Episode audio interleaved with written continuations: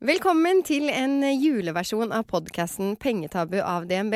I denne høytidsspesialen skal vi snakke om tabuer forbundet med julen. Dagens episode handler om hvorfor vi ikke bare kan droppe julegaver. Og her i studio sitter vi og koser oss med gløgg og pepperkaker.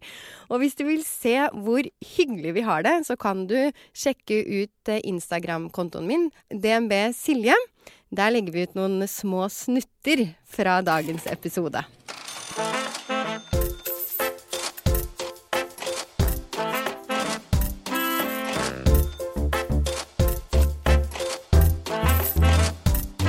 Da for å diskutere tabuer i julen, så har jeg relasjonsterapeut og komiker Dora Thorhalsdottir. Velkommen. Tusen takk.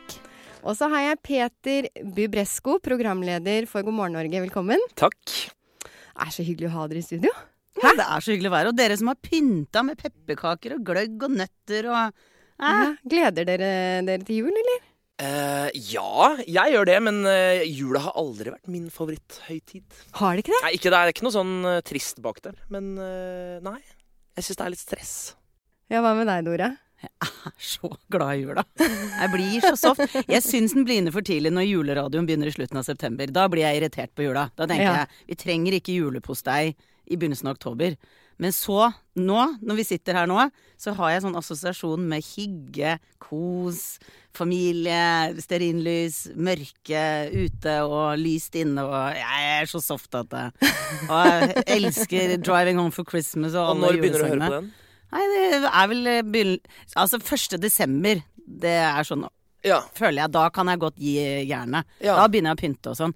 Og jeg har lyst på alt sånn jugl rundt omkring med sånn jule... Jeg har alltid lyst til å kjøpe nye sånne julepynt. ja. Kan liksom ikke få nok. Nå, Bare så ikke jeg fremstår som Scrooge her. Altså, Jeg er glad i jula, jeg også, men det var en lang periode i vår familie hvor det ikke var noe barn.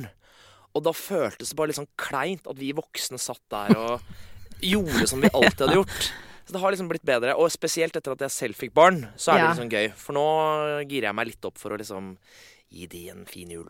Mm. Ja, jula er jo litt sånn for barna. Mm. Ja. Absolutt. Jeg er helt enig med Jeg også kjenner meg igjen i den, den perioden For vi er jo tre søstre. Da det ikke var barn, men vi var voksne. Ja. Eh, at det, det ble litt sånn hvem gjør, hvem gjør vi dette for? Akkurat. Nettopp. Skal vi virkelig ha mandel i grøten? Ja, ja, ja. Skal vi, bli blir vi så glad for å få en liten sjokolade som er tilgjengelig hvor som helst i resten av huset? Ja. Ja. Så, så jeg, jeg kan følge deg veldig på den der voksentiden. At det, det blir litt sånn eh, Det er som å feire nyttårsaften 4. mai, liksom. At, Ja. det, at det er litt sånn Dette her føles litt sånn rart. Ja. Eh, nå skal vi høre litt om Fordi jeg har Altså, det har strømma inn på, på sosiale medier. For jeg har lagt ut en del på, på Instagram om hva folk syns om julen. Og da sier nettopp mange jeg synes julegaver er et pes. Jeg blir så stressa av alle pengene jeg må bruke på gaver. Julen hadde vært mye hyggeligere uten. Og det går igjen og igjen og igjen at folk syns det bare er pes. Mm. Så litt av den kosen, har den blitt borte, Dora? Ja, jeg skal ikke snakke på vegne av det norske folk om kosen er blitt borte. Jeg tror veldig mye av rammene rundt forbindes med noe som er veldig hyggelig med jul. Og jul, konseptet jul er jo tradisjon. Og tradisjon er å gjenta noe du gjorde året før. Sånn at jeg tror det å eh, Med disse julegavene at vi ikke har satt spørsmålstegn ved det, er at det er så stort element. Du skal spise veldig god mat som er veldig feit, og masse sauser og masse Ikke sant. Det er liksom en sånn forventning om hva som skal skje. Og gaver er en del av pakka. Og jeg tror det er veldig bevisstgjørende å snakke om dette her nå, f.eks. Og i, rundt omkring i det vide land eh, om vil vi fortsette med dette med gaver når det er så mange som opplever det som noe negativt? For det er jo å endre på en tradisjon som er så innmari innarbeida. Så jeg tror det sitter langt inne å endre De færreste vil jo endre på noe de eh, er vant til. Men så er det en sånn prosess hvor vi trenger kanskje å revurdere er dette det vi vil fortsette med, og så begynne kanskje å våge. Og for min del så har jeg en familie som jeg er så fornøyd med at vi har gått inn for dette her. Og det er at eh, hvis vi var hjemme ja, det er vel to måneder siden eller noe sånt, så skrev alle de voksne navnet sitt på en lapp, og så putta vi det oppi en cap, og så trakk alle en lapp hver. Og istedenfor å gi én julegave til alle de voksne, så er det én gave som skal koste 1200 kroner. Det er bare en pris vi satte. Så jeg skal bare kjøpe én gave til de voksne, og så kjøper vi til barna. Så barna får julegave som vanlig, Men jeg kommer til å få én gave fra de voksne. Men da får du en ganske fin gave. Det er nettopp det, Ja, ja, ja. og det var det Ja. som var essensen. Istedenfor å få ti rælete gaver, eller ikke ræl, da, men du, du sitter jo der med sjampo og balsam i en sånn Ja, ja. pakke eller et eller annet. Eh, som er for så vidt hyggelig, altså, men, men det, er, eh, det er noe med at jeg skal få én ordentlig fin gave, og jeg skal gi en fin gave. Og da bruker jeg mer energi på å tenke på den ene fine gaven. Men får du vite hvem du skal kjøpe ja, til? det er den jeg trakk lappen. Ja, ja. så jeg sorry. trakk mamma. Så jeg skal kjøpe noe til 1200. Ja. Så jeg går og tenker liksom på dette her, og liksom eh, eh, funnet ut at en av element, eller en av gavene, da, det skal være til et veldedig formål, som jeg tror kommer til å være noe som kommer til å bli mer vanlig å gi også til jul. Det er min personlige teori. Ja. Men, men akkurat den, eh, den Secret Santa er det jo Ja. mange som kaller den ordningen der. Hvor man også da putter navnet i et glass eller en bolle eller hva som helst. Og så trekker man, og så vet man ikke hvem som, eh, hvem som gir. Ja, det er jo litt hyggelig. Ja, for da Ja. slipper man jo å føle på det også. Hvis man, Det skjer ofte på arbeidsplasser, har du mye av det. ja. Ja. men noen har innført det også eh, hjemme. Mm. Ja. Men det er jo For det, jeg, tror, jeg tror nok, eh, akkurat som du sier, Dora, at det er ikke julen som er noe stress. For julen er jo noe fint. Men det er disse gavene. Og vi bruker jo ekstremt mye penger. Vi gjør jo, eh, I DNB så gjør vi en undersøkelse hvert eneste år hvor vi spør nordmenn hvor mye penger skal dere bruke på julegaver i år. Og i år så er det da 6570 kroner som vi skal bruke i snitt på julegaver. Og så skal vi kjøpe tolv stykker. Å, fy, Oi. er det sant? Er det så høyt tall? Ja, og det tallet det bare øker og øker Men år. da tenker jeg at det er noen som ikke snakker sammen. Hvis så mange tenker at det er ste- Kjæresten mins familie, for eksempel, de har alltid hatt en sånn regel om at når man fyller 18 år, så er det slutt på gaver. ja. Alle over 18 år får Ja. ikke gaver. Og så alle, uten, alle under 18 de får gave. Kjempefin greie. Eh, selv vært til stede på en julaften der, fikk ikke noen ting. Kjempehyggelig jul likevel. Så hvis så mange føler det sånn, så kanskje vi kanskje burde snakke litt mer sammen, tenker jeg. Ja. Eh, for hvis de hadde tatt opp, så kan det jo hende at flere er enig i dette. La oss bare droppe det. Men, men det er noe med Altså, vi, eh, eh, vi, bruker, vi bruker såpass mye på julegaver. Eh, og vi bruker mer og mer hvert år. Nå har vi inflasjon inn i bildet og sånn også. Men, eh, men hvorfor tror du, Dora, at vi bruker så mye på julegaver? Jeg tror eh, det kan være flere ting. Noen har jo gaver som sitt kjærlighetsspråk, rett og slett. At når jeg gir deg en fin gave, så er det min måte å si jeg veldig du, Jeg bryr meg om deg, jeg er glad i deg. Så for noen så er gave faktisk veldig viktig for å uttrykke at du bryr deg, faktisk. Og så er det jo dette her med at eh, hvis jeg bruker penger eh, på noen, så er det også en sånn indikasjon på hvor nær du er meg. Eh, og så tror jeg dette med forventning er veldig høyt oppe også. Du forventer å få en så og så fin gave fra en som du vet kanskje tjener ganske bra, eh, kontra en som kanskje har det litt tøffere, da.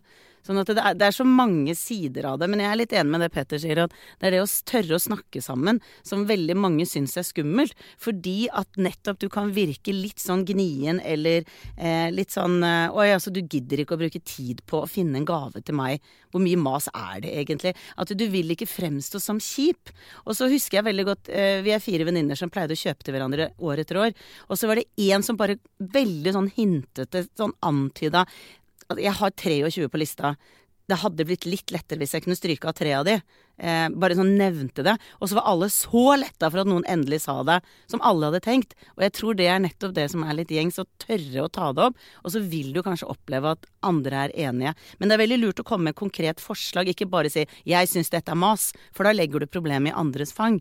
Men å heller komme med en løsning om 'jeg foreslår', ja, for sånn som du sa, etter 18 år så er det ingen som får gaver Mm. i familien. Eller at vi gjør at vi er én hver, eller Secret Santa. At du liksom kommer med en løsning, for da er det mye lettere å få til noe enn å bare klage 'Å, det er for mange gaver'. Ja, og så er det jo noe med at eh, gaver, det kan glede, men det kan også skuffe. Ja, jeg bare, bare sitter her og merker sånn Hvis eh, Jeg er ganske skeptisk til voksne mennesker som på julaften sitter og sutrer fordi de ikke får en fin nok gave i liksom Norge. Ja. Eh, de menneskene tenker jeg eh, I hvert fall ikke Hva jeg tenker du om det? Nei, jeg høre. tenker at uh, de kan være sammen med noen andre enn meg. i hvert fall ja, men det er jo akkurat det. Og jeg tror altså sånn, jeg, Hvis vi snakker om par, da. Ja. Og det du Ja. nevner, Dora, med forventninger og hvor høyt elsker du meg, og så får du da en uh, Jeg husker en venninne av meg som nettopp hadde fått seg kjæreste, og så var hun så skuffet etter julaften fordi hun hadde fått en GPS. Ja. Som Ja. han syntes sikkert var en kjempegave. Ja, for han hadde jo en tanke bak fordi hun var litt rotete og aldri fant veien og, og, og sånn. Men hun bare Det er det mest uromantiske jeg har fått noen gang. Så hun sa at du egentlig var skuffa hele julaften, Ja. Så, så det er Ja. noe med disse gavene som eh, Man kan slå skikkelig feil. Absolutt. Men jeg må bare si en ting også. At eh, jeg, eh, jeg vil si at et, eh, et av mine talenter er å kjøpe ganske bra gaver som koster lite. Ja. Eh, Mm. Men som folk blir fornøyd med, fordi at jeg prøver å se liksom, hvem er det jeg kjøper til. Eh, så jeg, jeg, jeg, jeg tror i hvert fall de blir ganske fornøyde. Det koster meg nesten ingenting. Og det handler liksom om eh, planlegging. Eh, jeg shopper ikke lille julaften, for eksempel, men har et sånn gaveskap. Så hvis jeg kommer over, kommer over liksom noe, så kan jeg kjøpe det i løpet av året, og så setter jeg det der, og så har jeg alltid liksom Mm. noe fint. Og det er ofte på salg, eller vareprøvesalg, eller et eller annet. Men da er du på jobb hele tida og leter etter gaver til Ja, men det føles ikke som en jobb. Nei, okay. Det er liksom hvis jeg som snubler over det. Ja, ok. Mm. Men uh, altså, vi har jo konstatert nå at vi bruker veldig mye penger på julegaver. Og nå skal vi snakke om hvor mange som faktisk ønsker seg en gavefri jul.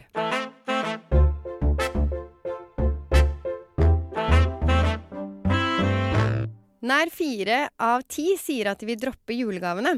Særlig menn, og de eh, da rundt 40-59 år svarer dette. Hmm, det er mange! Mm. Fire av ti sier at det, nei, jeg vil ikke ha noen julegaver på julaften. Ja, det er nesten annenhver person, da. Ja, og menn. Og menn, ja. ja. De. Ja, du er en av de. Ja, ja, ja. Ja. Trenger ingenting. Men hva, hvordan Altså, jeg, jeg, jeg er helt enig i at jeg trenger ikke noen julegaver. Men hva med barna? Tror du de ville synes at det er ok? At jeg ikke får noe? Nei, at- fordi nå snakker vi om droppe julegaver, punktum, på julaften. Og jeg får barna også? Mm. Nei, akkurat barna syns jeg skal få litt gaver. De trenger ikke kanskje så mange som sikkert norske barn får i snitt hver eneste julaften. Men det er jo en del av magien, og man husker jo selv hvordan det var liksom å glede seg øh, og liksom kjenne på pakker, og så liksom åpne på julaften. Den syns jeg ikke vi skal ta fra dem. Men jeg tenker man trenger ikke så mye som man får nå, av flere årsaker. Penger, miljø, alt det der. Ja. Ja, nei, jeg er veldig enig i at det, det har jo gått litt Altså, det er et eller annet med den gavehaugen. Jeg husker eh, eksen min har jo fire søsken, sånn at de har fem barn, og så er vi tre søstre pluss foreldre.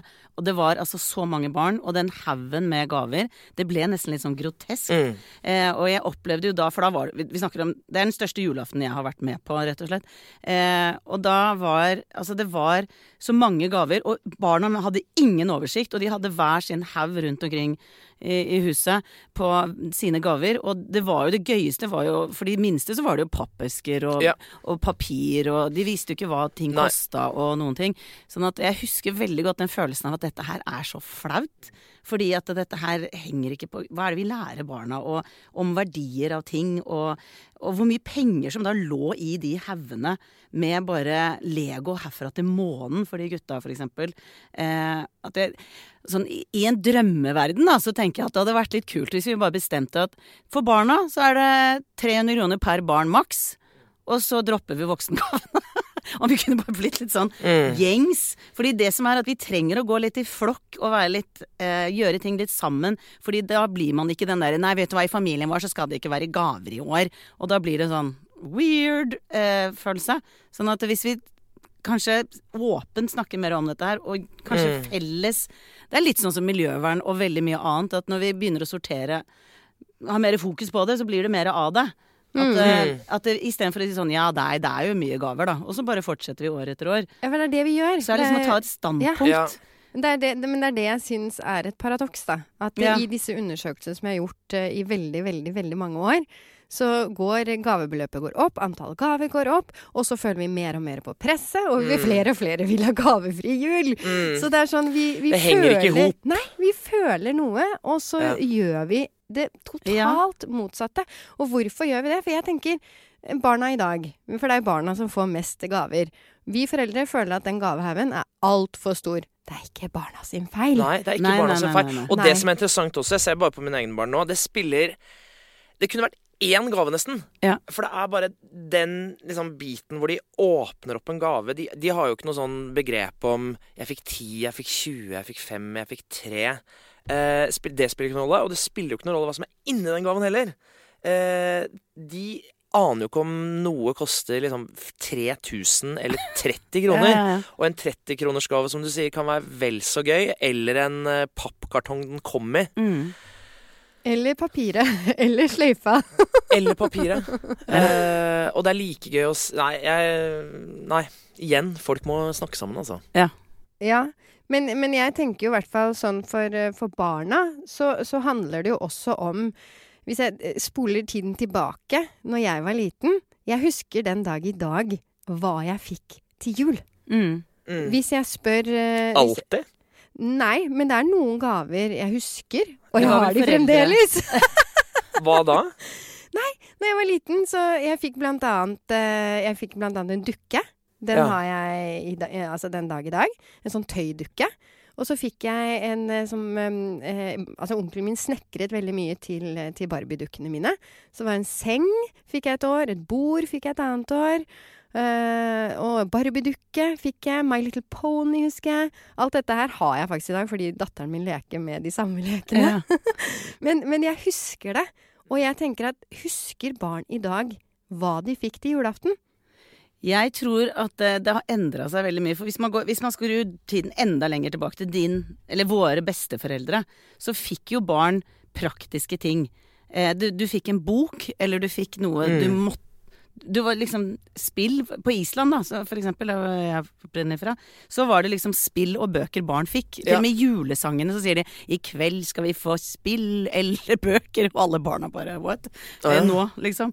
Men sånn at det, det var jo mer en sånn uh, stor ting å få, for man fikk jo ikke så mye. Og så kommer vår generasjon mer som Vi kunne få sykkel eller uh, ski til jul fordi at det var en praktisk ting. Eller for jeg husker at jeg fikk ski eller sykkel. Det var en av de to. eh, og det var en praktisk ting. Og nå er jo ikke det så vanlig å få disse praktiske tingene i gave. Da skal det være noe spesielt. Det skal være eh, De praktiske tingene får du utenom. Det er jo mer vanlig Men nå. du får de når du liksom trenger de der og da? Ja, Ja. og så tror jeg den derre gavegreia som er nå, er at du har foreldre som kanskje drar utenlands og kommer hjem med en gave. Mm. Eller en onkel. Og besteforeldre føler jeg er blitt mye rausere på å komme med ting enn tidligere best... Dette er Mm. min, uh, Mm. det jeg tror. Eh, eller mitt inntrykk. Og så bare det å gå på McDonald's, for eksempel, så har du Happy Meal, og du får en gave der. Mm. Du har Kinderegg, og så er det en gave der. Det er, det er mer vanlig å åpne opp og få gaver i løpet av året. Det er ikke bare den ene gangen, bortsett fra bursdag, da, selvfølgelig. Eh, så jeg bare tenker at gaven i seg selv var viktigere før. Og nå er det mer en sånn masseprodusert greie som oppleves flere ganger i løpet av året. Så julaften blir ikke helt, helt unik. Jeg føler at vi, dette her må vi snakke mer om, nemlig det om eh, forventninger til gaver og prisen.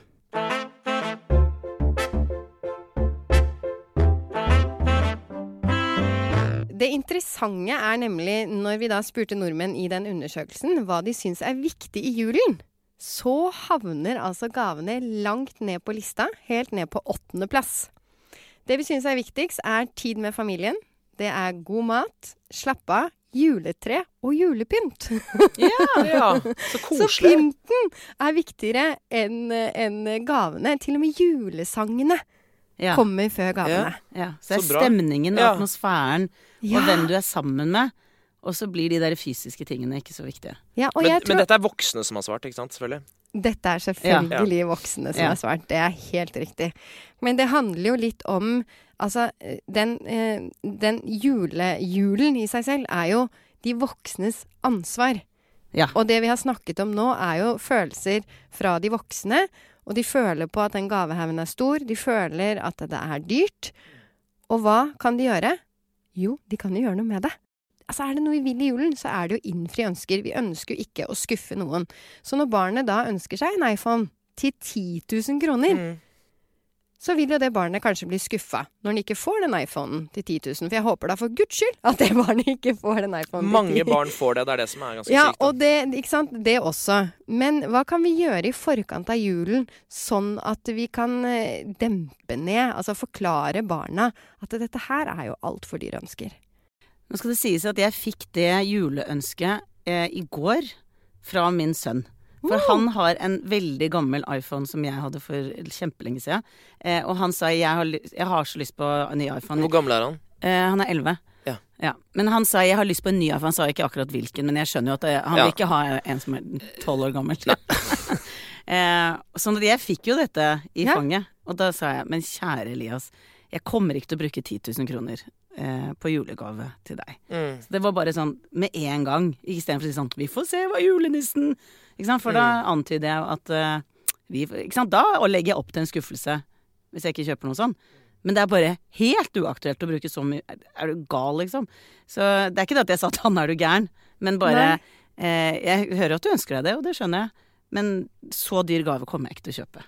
Men det er, det er jo vanskelig Jeg tenker at det arbeidet starter jo ganske tidlig, da. Eh, når du får barn. Hvis du liksom skjemmer de bort ganske tidlig, så blir de jo bortskjemte. Mm. Eh, sånn er det jo bare.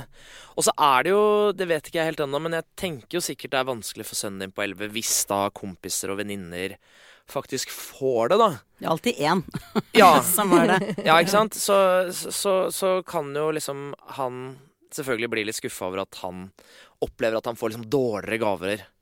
Eh, så hva gjør du da? Ja, I dette tilfellet så har han ønska seg penger i bursdag og jul i mange år. Og han Ja. har ikke brukt én krone. Nei. Så han har ønska seg det i alle sammenhenger. Jeg har en elleve år gammel sønn som har 13 200 kroner på konto, som han ikke har rørt. Eh, for han har bare spart og spart. Så jeg sa det er det du kan bruke pengene dine til, for nå har du Mm. spart så mye. Mm. Og det, den tanken liker jeg litt, at eh, det kan han kjøpe selv. Er ganske sprøtt å si det om en elleveåring, men det er noe med at det er jeg som ansvarlig voksen legger til rette for hvilke forventninger han, forventningen han har i forhold til julegaver. Mm. Og det er mitt ansvar å eh, legge til rette for at han ikke tar for gitt at det å få en gave til 10 000 kommer bare rekende på en fjøl. Det, er, det ligger veldig mye jobb bak så mye penger. Mm. Og jeg vil ikke at han skal forvente noe sånt. Det, er, det er- handler bare om at det er så mange voksne som tror at å ja, fordi du ønsker deg det, og fordi noen andre har det, da må jeg gjøre det. Mm. Det er å bare ta fra Det er å forlate lederrollen Ja, ja. et, en foreldre har. Eh, det ansvaret med at dette er ditt. Du Mm. kan ikke legge skylda på at vi lever i et samfunn hvor mange har dyre telefoner, så jeg må jo bare henge på. Hvis det kjennes feil, da. Mm. Hvis det kjennes helt riktig, så Men, jeg si men jeg syns jo det er eh, eh, Det som er gøy i den situasjonen der, hvis jeg skal si gøy, da Mm. For jeg, jeg, ja, jeg elsker jo scenarioet ditt, eh, eh, Dora. Fordi din sønn kommer mest sannsynligvis ikke til å kjøpe den dyreste iPhonen når- når han må bruke egne penger. Mm. Han ønsker seg den av deg.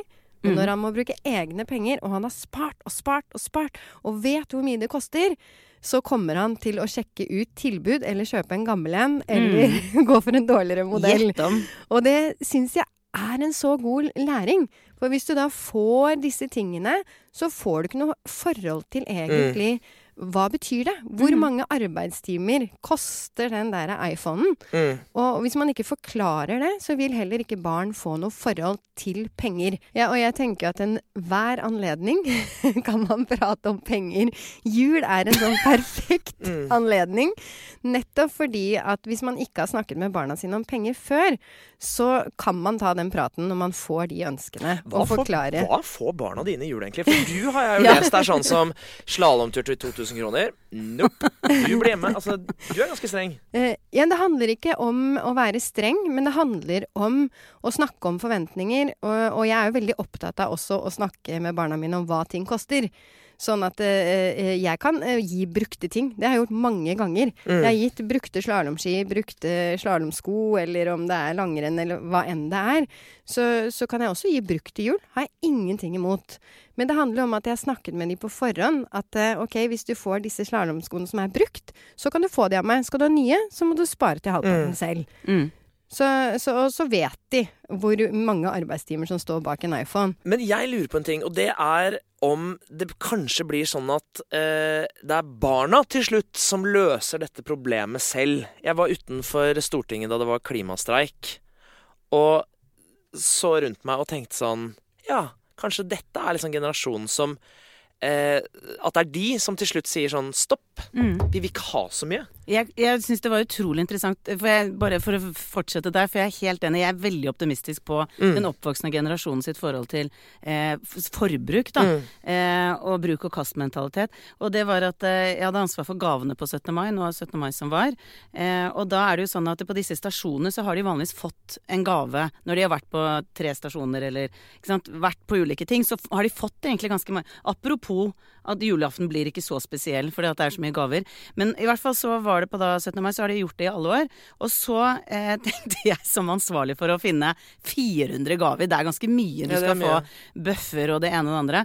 Sånn at jeg foreslo at alle, ta med, seg- alle barn skulle ta med seg to ting de ikke brukte lenger hjemme, som var i god stand. Mm. Det kunne godt være en bok, det kunne være en bamse, det kunne være et spill, hva som helst. Og ta med til skolen. Og så fyltes jo hele gymsalen med? Det er 400 elever der, så det blir jo 800 gaver. Og det var noen som hadde med litt ekstra i tillegg. Så den gymsalen var jo smekkfull Mm. av brukte ting. Og når de hadde vært på tre stasjoner, så kunne du gå inn og velge en leke. Og så liksom holdt de på og gikk fra stasjon til stasjon. Men det som var så fascinerende, var Det var litt motstand hos foreldrene til å begynne med. Litt sånn Ja, men eh, er dette Mm. ikke sant? Sånn har vi ikke gjort det før! Sånn at det, det var litt den der motstanden.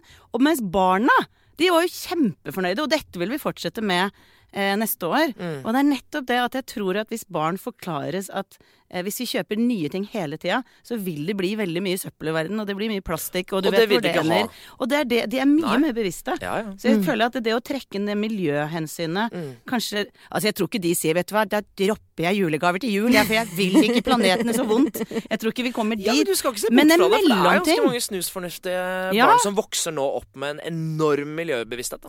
Ja, Vi kan jo i hvert fall konstatere at noe må gjøres. Eh, fordi Ja. at eh, vi syns, de fleste, syns at gavehaugen er for stor, og det blir for dyrt. Så noe må gjøres. Og hva som skal gjøres, det er jo selvfølgelig opp til eh, enhver familie.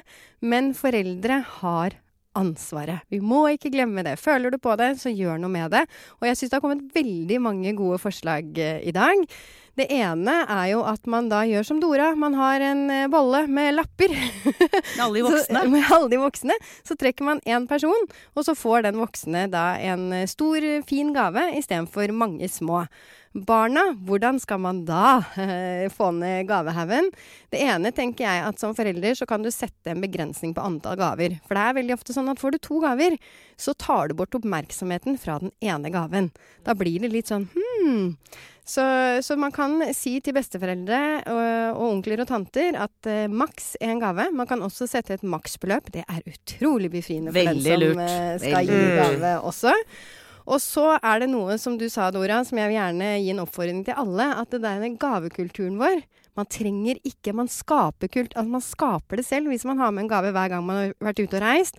Eller man kjøper ting i hverdagen hele tiden.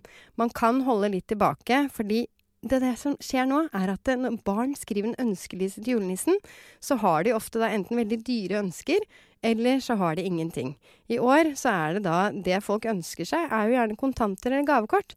Vi kjøper gjerne ting når vi trenger det. Så hold litt igjen, så den ønskelisten blir full, og det blir veldig deilig å få en gave.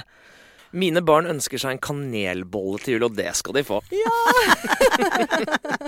De er ikke 13 akkurat. Nei.